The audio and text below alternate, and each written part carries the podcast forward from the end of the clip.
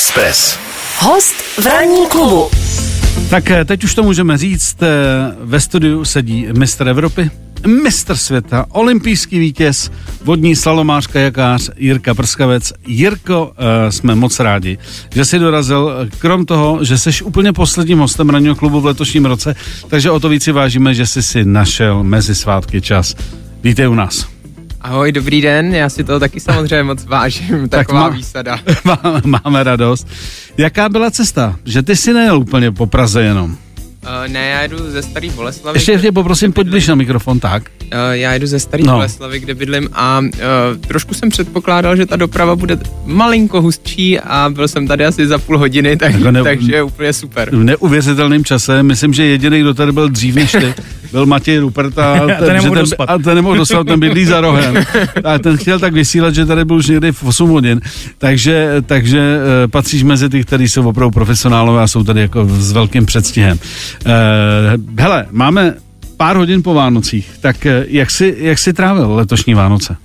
Tak uh, my jsme byli doma Mhm. a tím, že Jiříček už, už má dva a půl roku, Mhm. tak to byly vlastně první Vánoce, který si opravdu užil, těšil Mhm. se na ně, dostal vlastně co chtěl, dostal modrou koloběžku, na, na kterou se těšil, no a, a bylo to hrozně příjemný, poseděli jsme, pokecali a prostě ta dětská radost asi z toho zážitku bude převažovat, protože to bylo něco nádherného.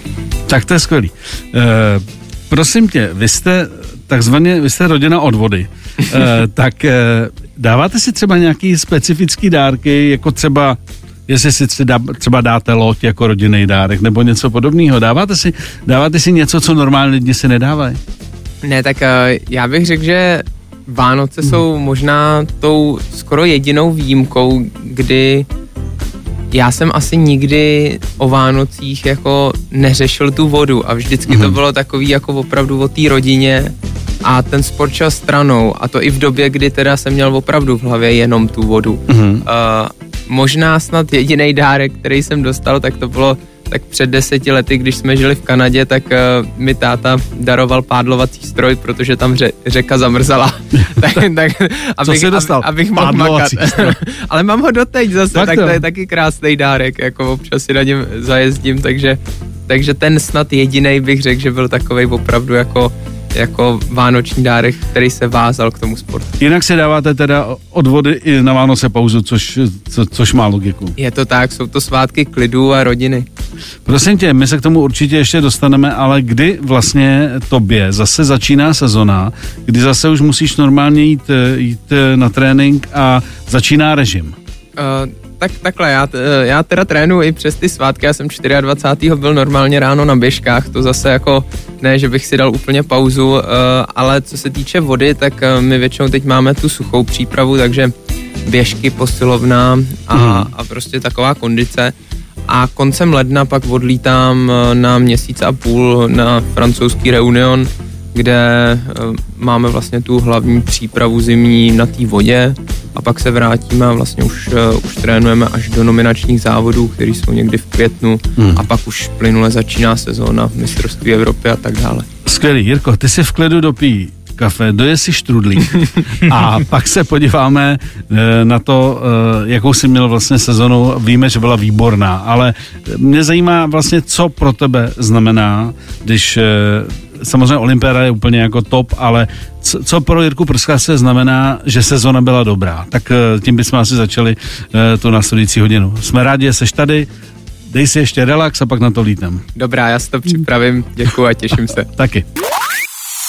Ranní klub na Expressu. Posledním hostem ranního klubu v roce 2021 je kajakář Jiří Prskavec. Narodil se 18. května 1993 v Mělníku a pod vedením svého otce Jiřího se postupně stal majitelem osmi zlatých medailí.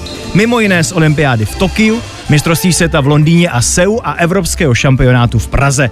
Podle svého webu na cestě za triumfy zlomil 13 pádel. Tak, eh, myslím, že to je docela hezká vizitka, Já bych řekl, že je slušná. že to, je, že to je slušný. Uh, ty jsi měl výbornou sezonu, to je bez debat. Eh, K tomu se ještě dostaneme, ale mě ještě zajímá jedna věc, protože ty si použil, když jsme se bavili v tom prvním vstupu, výraz žili jsme v Kanadě. Eh, Co to vlastně znamená pro závodníka, když řekneš, žili jsme v Kanadě? Tak pro závodníka, který se věnuje vodnímu slalomu, je to zejména dvouleté sjíždění úplně božích řek, Mhm. Takových, které prostě v Evropě nenajdeme. Mají extrémní množství vody, jsou bezpečné a všude je to víceméně panenská příroda. Takže tohle já jsem si z té Kanady odnes v té paměti asi nejvíc, Mhm. ale eh, tenkrát to bylo tak, že táta jako trenér vlastně dostal nabídku tam jít pracovat, mm-hmm. trénovat eh, místní závodníky tam v klubu v Otavě a zeptal se mě s mámou, jestli teda tam chceme jít. Eh, My jsme řekli, že jo, všichni jsme se dohodli na tom, že tam jdeme přesně na dva roky, že to Mhm. nebudeme prodlužovat. A vlastně ta zkušenost eh, mi asi pomohla do toho života možná víc, než bych, než bych si myslel, když Mhm. jsem tenkrát na to kejvnul, protože naučil jsem se anglicky, Jasně. získal jsem si přátelé od toho sportu vlastně jak v Kanadě, tak v Americe, protože Mhm. Tam ten sport jako není až tak rozšířený, takže tady ty dva státy jsou hodně propojené a celkově si myslím, že mi to dalo takovou tu zkušenost z toho, že jsem prostě žil v jiný zemi a eh, do toho života mě to prostě nějakým způsobem částečně připravilo. Eh, Dokázal bys tam žít natrvalo? Ne. Uh, my jsme to rozhodnutí jakoby měli takhle dopředu dan, že to budou dva roky a myslím si, že kdybych tam strávil třeba ještě další dva roky, tak už bych si to představit asi dokázal, protože Hmm. přece jenom nebyl jsem až tak starý, bylo mi 15 let, když jsme tam byli a asi bych se ještě dokázal na tu jejich, řekněme, kulturu jako přeučit, Mhm. protože A více tam etablovat v té zemi? eh, Víceméně takhle mm. bych to řekl, jako, uh, že bych úplná blbost, uh, začal třeba rozumět uh, jejich, jejich vtipům víc. Jasně. A prostě ty, ty, uh, mm, ty lidi tam jsou trošku jiní, uh, strašně přátelští, uh, bylo to jako hrozně fajn, ale furt jsem byl Čech, který Mhm. tam je prostě na přechodnou dobu a furt jsem to tak vnímal a Mhm. neměl jsem v té hlavě ani v jednu chvíli zakořeněn to, že bych tam prostě chtěl zůstat, že A něco si budovat. Přesně tak, Hmm. přesně tak. Nicméně tím, že jsi tam byl v tolika letech, kolika jsi tam byl, tak kdyby ta kariéra se vyvíjela tak, jak se vyvíjí u tebe, tak je velmi pravděpodobný, že by si mohl reprezentovat Kanadu nebo Spojené státy. Uh, určitě ano, já myslím, že spíš tu Kanadu, tak uh, tam jsem k tomu měl blíž a možná uh, i z toho pohledu toho sportu bych uh, mu přines víc, protože samozřejmě skvělý závodník v Kanadě chybí pro to, aby ten sport tam měl toho tahouna a ty lidi se k němu mohli přibližovat. Ale na druhou stranu je to otázka, protože přesně ta konkurence tomu člověku ve výsledku jako pomáhá k tomu, aby se vybičoval víc, eh, k většímu tréninku, k tomu, aby se posouval prostě o ty setinky dál, má se od koho učit a tohle já jsem tam neměl, já Mhm. jsem prostě měl jenom tu svoji hlavu, že, že prostě chci eh, se zlepšovat, že chci být co nejlepší, ale ve výsledku jsem tam byl sám a v době, kdy jsem tam byl, tak samozřejmě byli tam reprezentanti kanadských dospělých, kteří byli lepší než já a, Mhm. a já jsem měl ke komu vzhlížet, ale postupem času bych se tam stal nejlepším a pak je otázka, jestli, Co dál? jestli bych Mhm. uh, dokázal udělat ten finální krůček, Mhm. když bych neměl ten kontakt s tou konkurencí, třeba takovou, jakou máme my v Čechách. Mhm. Eh, Ty máš hodně nacestováno. Je ještě nějaká země, která by i v rámci toho, co děláš, tvýho sportu, byla pro tebe k žití, když spojíš tu kariéru a zároveň rodinu a že byste si zase řekli, hele, a tak zkusíme žít tady, protože tady třeba padla nějaká nabídka. Určitě ano. Eh, Pro mě takovouhle druhou zemí, kde mi přijde, že bych dokázal žít a vlastně jsem tam i žil déle než v té Kanadě, je Austrálie. Mhm. Sice to bylo, já už jsem tam byl jedenáctkrát na tu zimní přípravu nebo desetkrát a dohromady jsem tam žil určitě díl než dva roky. Eh, Vždycky je to tak na dva, tři měsíce, ale tam jsme vlastně s rodinou eh, v roce 2019 přes zimu, byli jsme, slavili jsme tam Vánoce a strávili jsme tam tři měsíce a eh, máme tam pronajatý dům, Mhm. eh, nebo během toho pobytu samozřejmě. A normálně jsme tam chodili jako nakupovat, měli jsme tam malýho Jiříčka, tenkrát Mhm. mu bylo půl roku a tam už jsem to vnímal tak, že tam žijeme, že to Mhm. není jako soustředění, Mhm. že to prostě byla jako čtvrtletní zkušenost, jako že žijeme v jiné zemi a tam bych si to asi dokázal představit. Ale časem by mi asi chyběla ta zima česká. Uh, Jirko, nevím, jestli jsi nás poslouchal během cesty a to vůbec netuší, že teď Austrálie nabízejí číšníkům 140 tisíc měsíčně.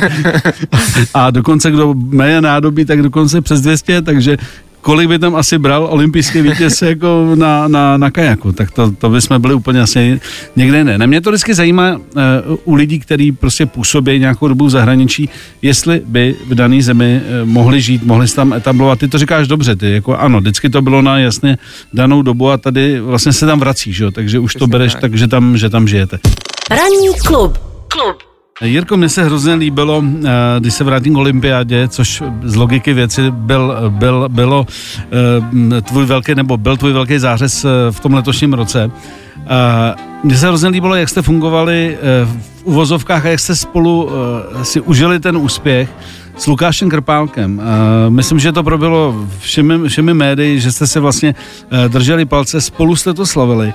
Měli jste už předtím kamarádský vztah, nebo to opravdu vzniklo, vzniklo na olympiádě?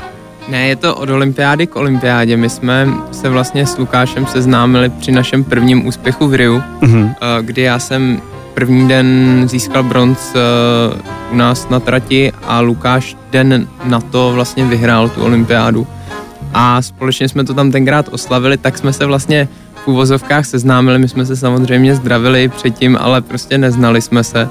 A tehdy jako už těch akcí, které jsme měli společně, bylo poměrně hodně a nějakým způsobem jako jsme si sedli, eh, stali se z nás přátelé, kamarádi, pravidelně se navštěvujeme dneska i s rodinama mm-hmm. a vlastně už někdy z kraje letošního roku jsme věděli, že vlastně ten velký den budeme mít společně. Uh, ještě tam měl být Ondra Synek, vlastně Jasně. ve stejný den.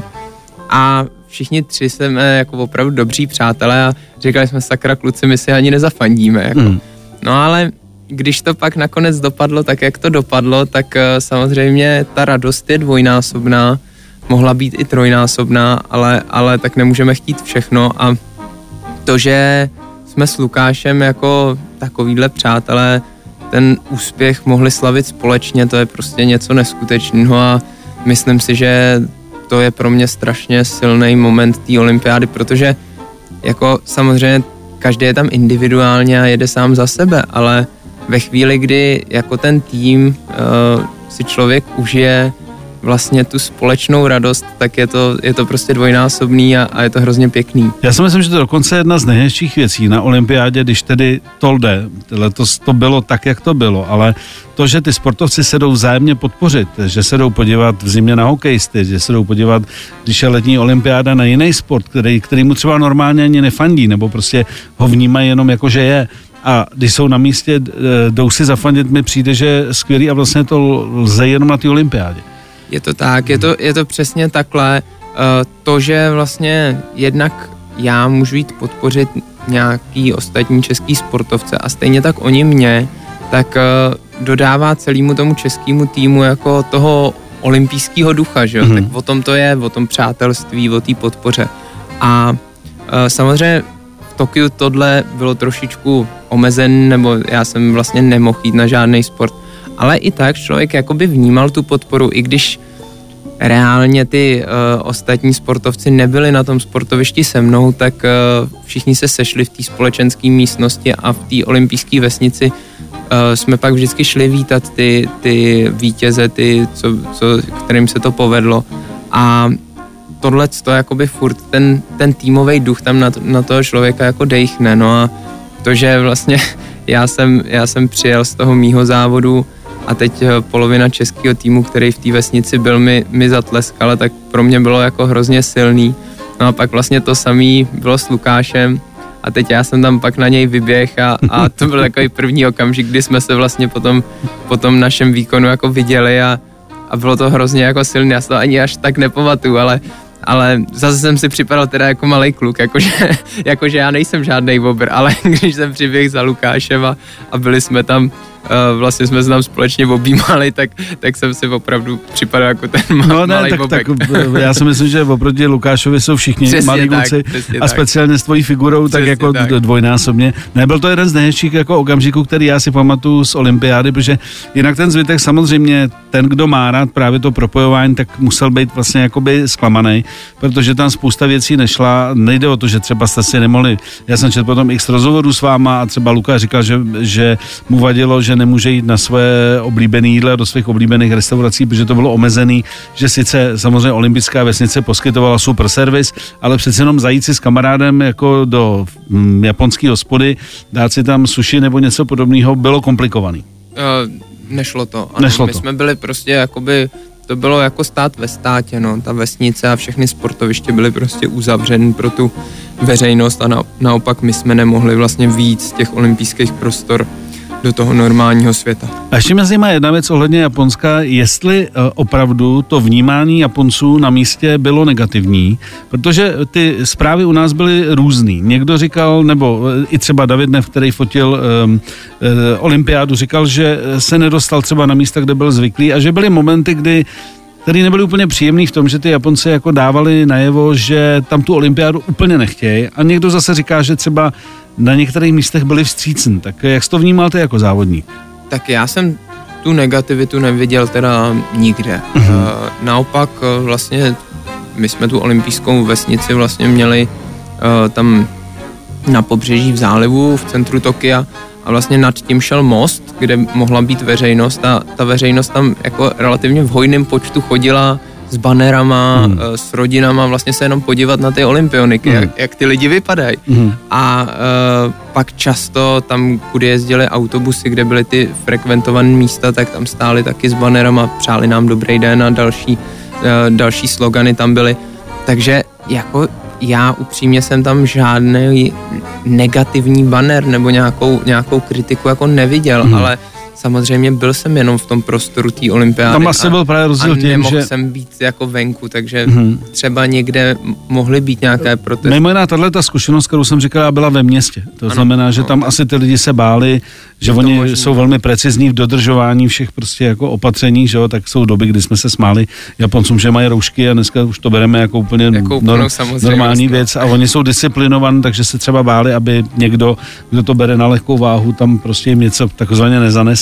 Nicméně, nicméně je fajn, že vlastně vy jste to nepostřehli v té Jo, Je to tak a já si myslím, že jako ty Japonci nebo ta jejich preciznost se zrovna, co se týče teda té pandemie, ukázala jakoby úplně skvěle, protože uh, opravdu v té vesnici, kde my jsme tam relativně hodně nahňácaný, prostě uh, těch sportovců je tam, já nevím, 10 tisíc zároveň a s tím doprovodem a jsou to jako velký takový paneláky a teď se všichni vídáme v týdelně a tak a tím, že tam bylo to každodenní testování vlastně, tak uh, opravdu jsem nezaznamenal, že by se to někdo, ně- někde nějak masivně šířilo a vlastně všechny nás tak nějak jako pochytali uh, v tom zárodku a, a myslím si, že co se týče tohodle, tak uh, tu olympiádu zvládli fantasticky.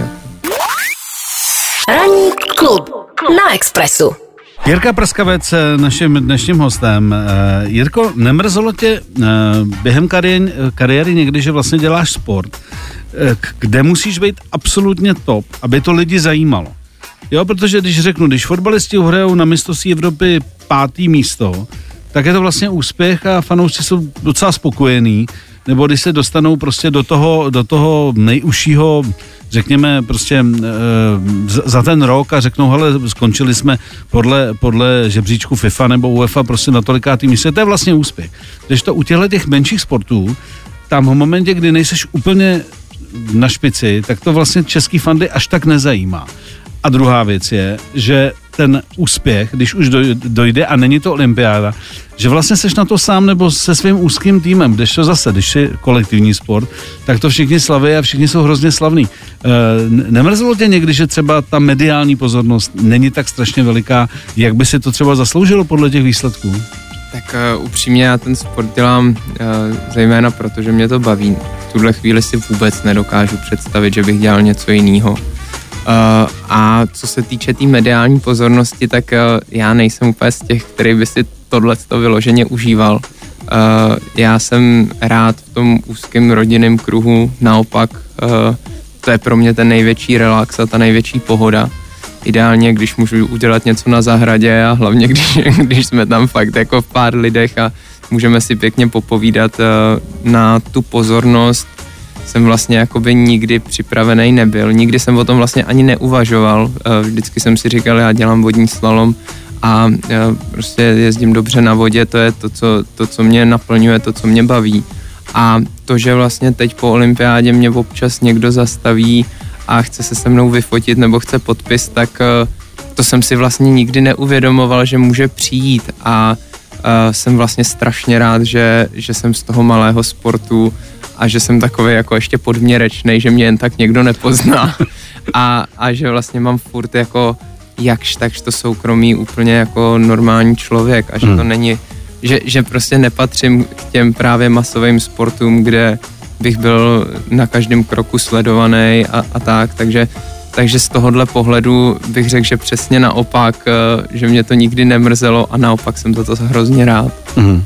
Tak zase určitá nebo velká výhoda je to, že vy to máte takzvaně v rodině. Takže eh, vy si to užijete spolu, že? Když, když bys měl třeba jenom trenéra profesionála, se kterým bys měl korektní vztah, ale furt by to byl jenom trenér, tak zase je to jiný, že když to vlastně ty úspěchy můžete oslavit doma. Určitě ano, tak eh, to, že to takhle s tátou tlučem od malička, tak, eh, tak to prostě tomu dává další rozměr. Já bych řekl, že zejména pro toho tátu, protože uh, kdo má syna, který, s kterým by trávil každý den minimálně dvě hodiny času do jeho skoro 30 let. Takže to, z tohohle pohledu je to určitě super a samozřejmě s tím tím taťkou jako si ty úspěchy patřičně vychutnáme jako společně, mm. protože víme, že je to naše společná práce. Já vím, že bez něj bych to nedal a on ví, že, že uh, jen tak by nenašel stejného závodníka, ale, ale je to prostě taková týmová práce. Nakonec uh, ta mamka je zase úplně skvělá podpora, co se týče, eh, co se týče jako tý... Klidná síla. Tak, tak přesně tak, tak bych to řekl. Tak, takový ten, takový ten jako fanoušek, který mě bude mít rád, uh, i když budu 50. Prostě takový to opravdu, co je potřeba, no a pak uh, manželka ta, ta mě je prostě ochotná žít tím mým životem, hmm. takže takže celá tahle rodina, která se na mě vlastně skládá a tvoří mi ten, ten můj mikrotým, tak, tak s těma já to chci oslavit, že jo? To, jsou, to, to je vlastně jako ten náš společný hmm. úspěch. No. Teď, jak o tom, Jirko, mluvíš, tak vlastně i představa, že teď se bavíme o mamince, že táta je profik, je trenér a je zvyklý na to prostě, jako že ten sport přináší ty věci, že musíš žít někde jinde nebo trénovat. Ale i pro tu mámu to není jednoduché říct, hele, teď budeme dva roky žít úplně někde jinde. Tady ty tvý kámošky, který tady máš, nebo i rodina, to musí pochopit a prostě pojedy s náma, že my tě potřebujeme. Taky není jednoduchý rozhodnutí, že jo, pro tu ženskou.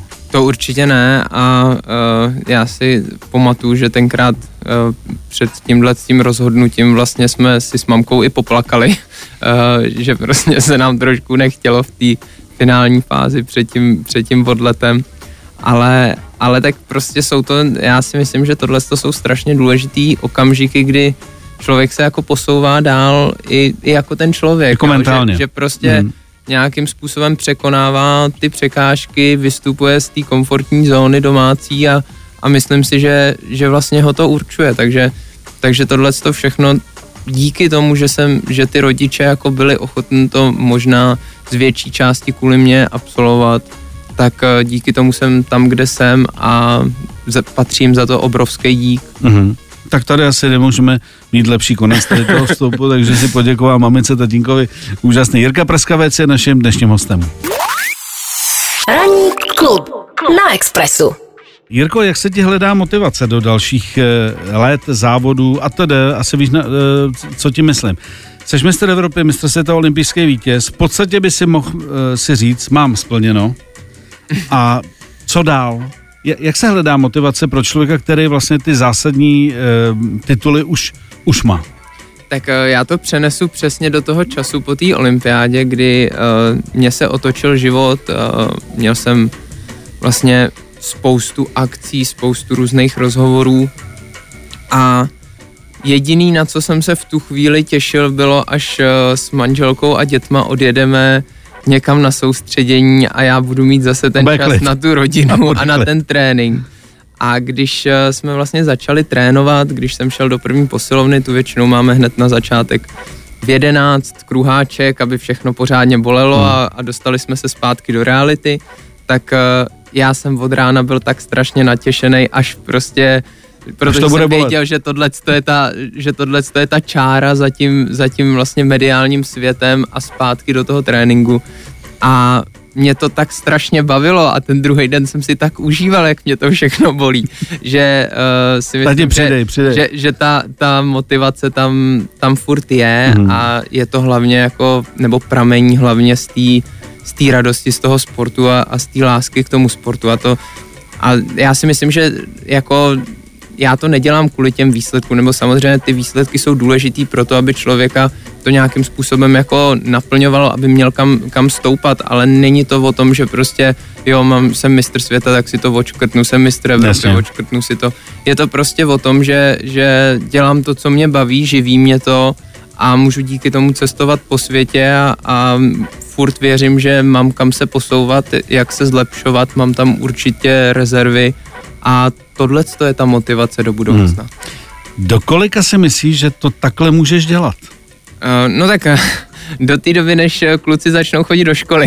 Jasně. to, to si myslím, že bude takový jako první, první zlom, uh, to znamená ještě nějaký čtyři roky určitě to bude dělat naplno. Na druhou stranu si myslím, že uh, tím, jak stárnu, tak uh, do budoucna nebudu potřebovat tolik té vody uh, během zimy. Mhm. Budu moct trávit víc času doma, tou celkovou kondiční přípravou a tu vodu přece jenom nechci říct dát na druhou kolej, ale prostě nemusím odjezdit tři měsíce uh, někde, někde v teple přes zimu, ale bude mi stačit třeba měsíc a to si za sebe jako dokážu představit, že, že budu schopen jako absolvovat i, i bez nich, Mhm, když budou doma, ale ale tak to je všechno taková jakoby dlouhá budoucnost. Já si myslím, že je strašně důležitý to zdraví, aby mi vydrželo, aby, aby to tělo to prostě zvládlo, protože přece jenom ten, ten nápor na něj je veliký a je dlouhodobý a je potřeba prostě pracovat na tom, aby, abych eh, všechny ty tréninky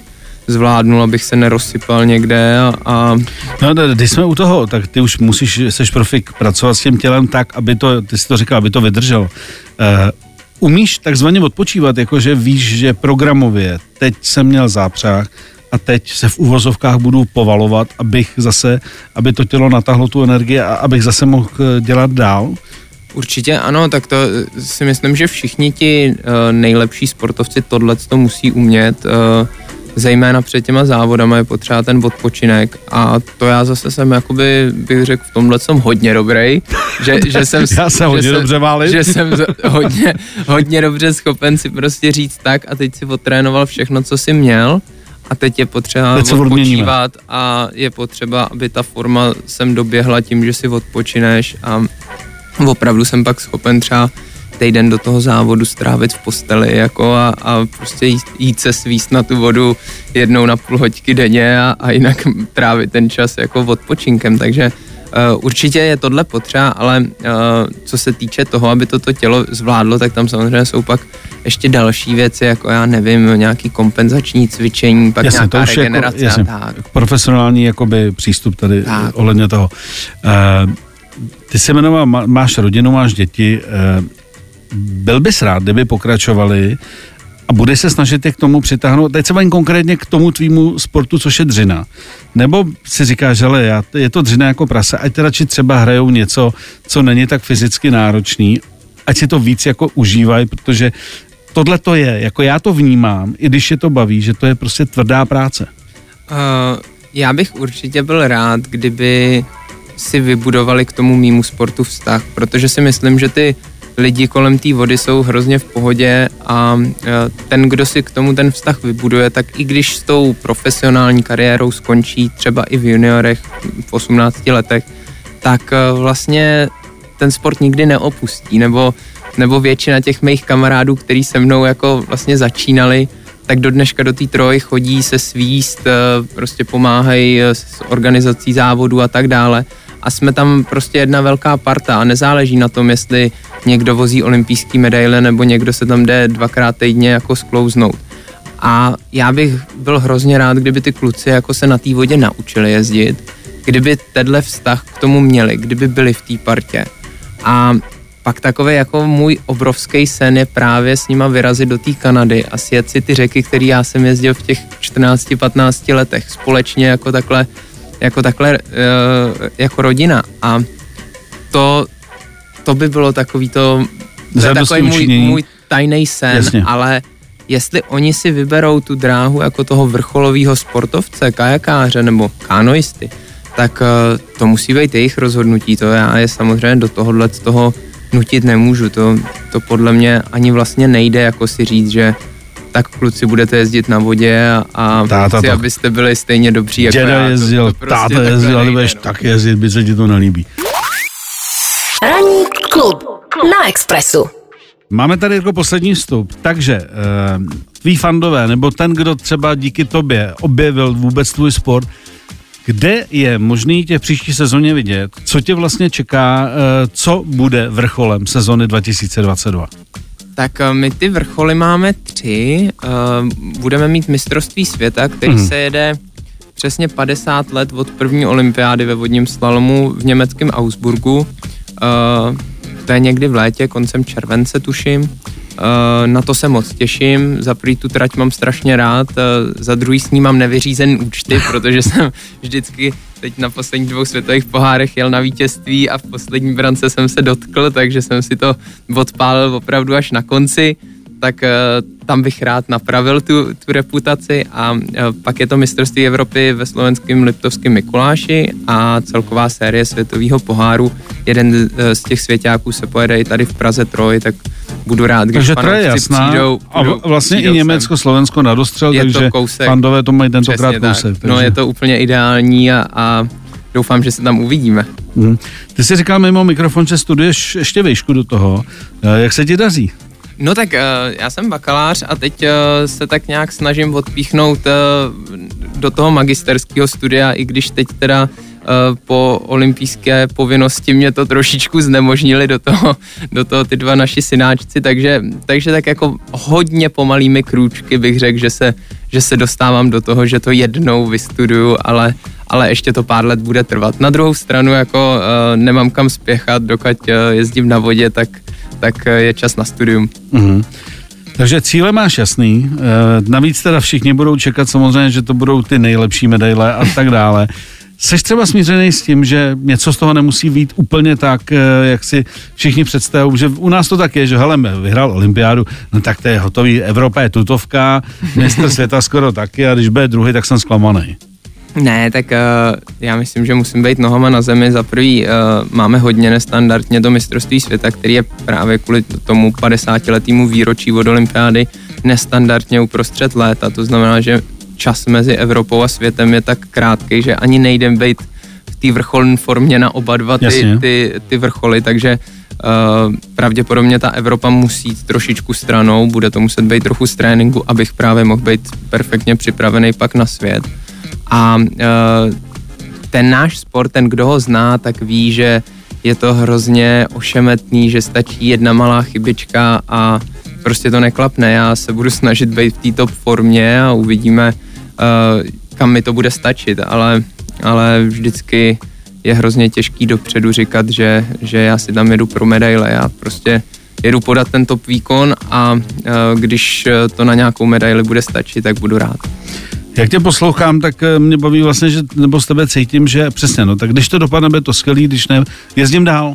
Prostě ono to přijde. Tak to je ta, ta radost toho sportu a to, že člověk věnuje maximum tomu tréninku, tak to si myslím, že je to důležitý a pak samozřejmě musí být v té psychické pohodě na ty, na ty závody a musí to zvládnout, nesmí se bát riskovat, hmm. ale to, že tam někdy přijde ten neúspěch, ten je potřeba pro to, hmm. aby příště přišel ten to úspěch. Byl. Jirko, prosím tě, pozdravuj doma, eh, že moc děkuju, že tě uvolnili. jo, že, že, že, že si to velmi vážíme, že tě uvolnili v tomto, v tomto uh, čase mezi svátkama a uh, děkuju, že jsi dorazil, že jsi byl posledním mostem radního klubu v letošním roce, takže si tě tady pověsí, pověsíme na zeď slávy a budeme rádi, eh, až zase po čase dorazíš a už to prostě zase bude opendlený dalšíma úspěchama, takže eh, jsme rádi, že jsi tady byl. Já taky a ještě jednou moc děkuju. Vážím si toho, že jsem mohl být posledním hostem letošního vysílání. 7 až 10. Pondělí až pátek. Ranní klub a Miloš Pokorný. Na Expressu.